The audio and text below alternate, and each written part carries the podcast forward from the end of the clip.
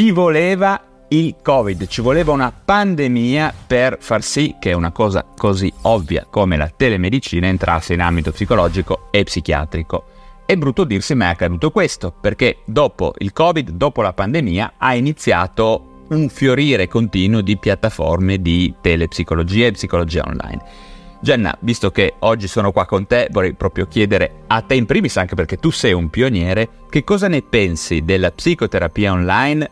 Limiti, vantaggi, problemi, miti da sfatare? Dici qualcosa. Oh, questa è una domanda molto bella. Sì, mi sento un po' un pioniere perché, come raccontavo anche in altri momenti, è iniziato molto presto, per motivi proprio di utilità, perché tra il 2008 e il 2009 avevo il mio piccolo blog che in realtà iniziava a raggiungere molte persone, molte erano all'estero. Alcune sardi, alcuni eh, siciliani che non sono all'estero, eh, ragazzi, sto scherzando, ma erano lontani e mi chiedevano consulenza e mi dicevano guarda io sono disposto a pagarti anche al telefono. Al periodo c'era Skype e iniziamo con Skype. Anche nonostante ci fosse un pregiudizio fortissimo da parte sia dei, dei miei capi della mia scuola di psicoterapia. Ad oggi posso dire che al 100% la terapia online funziona e non c'era bisogno eh, di, della pandemia per saperlo, lo sapevamo già prima che funzionasse. E io faccio un esempio a tutte le persone. Vi è mai capitato di conoscere una persona online e di chattarci? Magari di chattarci più giorni, al punto tale che alla fine, quando vi incontrate poi dal vivo, vi sembra già che vi conosciate da tempo. Ecco, quella roba lì immaginatela vis-à-vis parlando di cose più rilevanti della vostra vita, cose che sono già emotivamente di per sé, che creano bonding, creano un legame. Quindi sicuramente la psicoterapia online funziona. Quali potrebbero essere i limiti? Beh, il limite principale è che per alcune tecniche specifiche, come potrebbero essere l'ipnosi, la meditazione, tecniche bioenergetiche, magari avere la persona in presenza fa una differenza importante e poi ovviamente in tutti quei casi che conosci meglio te di me, e anzi adesso eh, rimbalzo a te la domanda, nei quali c'è qualche pericolo e la persona potrebbe stare male, potrebbe svenire oppure ha delle, delle idee suicidarie o comunque tutte situazioni nei quali c'è bisogno di un contenimento, potremmo dire. In quel contesto lì tu non sai che cosa farà la persona perché non sai neanche cosa c'è dietro al muro. Poi solo, magari dietro al muro c'è la sala degli orrori e tu non lo sai. Ecco, che è un po' la domanda che si pone anche lui quando ti guarda. Chissà cosa c'è dietro quel muro, il mio collega. Questo è vero. Stavo pensando in realtà mh, al fatto che io, quando ero in scuola di specializzazione, avevo ricevuto una sorta di fortissima critica solo all'idea, mi ricordo, di fare una tesi o di parlare in, in lavori di ricerca eh, all'utilizzo delle eh, tecnologie digitali nel campo della salute mentale. Quindi mi ricordo la famosa cartella clinica elettronica che volevo sviluppare e allo stesso modo l'idea di iniziare a lavorare con eh, webcam e con eh, software mm, che all'epoca erano veramente all'inizio come Skype per portare avanti delle psicoterapie online. Ricordiamoci che in fin dei conti abbiamo iniziato con psicoterapie epistolari, lo stesso Freud si scriveva con i pazienti, poi abbiamo avuto terapia al telefono e abbiamo una letteratura, specialmente di natura anglosassone, sul, sull'efficacia del telefono come media da utilizzare in ambito psicoterapeutico. Beh, dopo abbiamo avuto eh, il digitale, adesso ci immaginiamo che arriveremo al metaverso.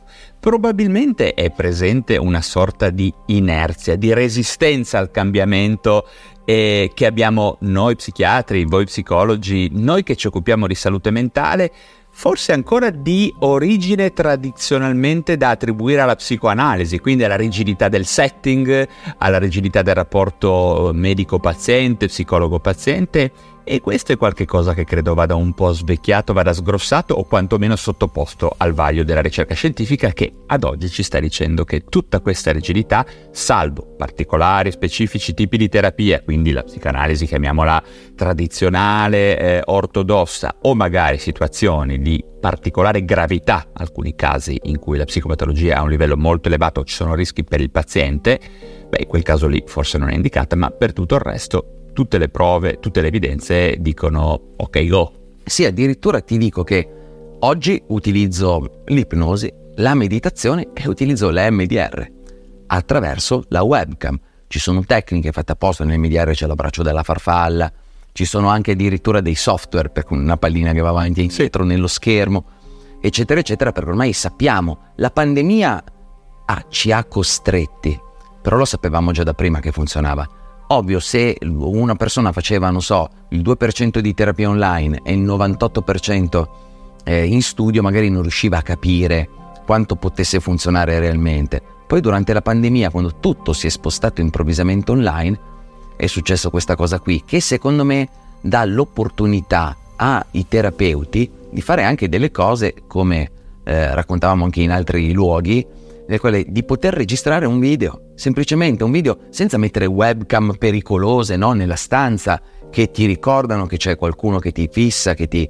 Che anche lì chiedi, chiedendo al paziente e quindi in questo modo poter accedere a risultati di ricerca, di follow up, di supervisione che un tempo erano impensabili. Quindi magari nel futuro ci sarà il software all'interno del coso che già da solo, facendo analisi semantica di ciò che dice l'altra persona, ti indicherà magari temi da trattare. Una telecamera che guardando i micromovimenti del volto ti indicherà quali sono stati i temi che hanno attivato maggiormente la persona. Motonicità, ci sono mille parametri da misurare e probabilmente con l'arrivo dei nuovi strumenti per la realtà virtuale, mi viene in mente MetaQuest 3 o Vision eh, Pro dell'Apple, credo che ehm, funzioneranno da acceleratori per una raccolta di dati più precisa e oggettiva. Sono convinto che tutta questa raccolta di dati ci traghetterà in una psicologia, in una psichiatria che è sicuramente molto più potente ed efficace di quella che abbiamo oggi.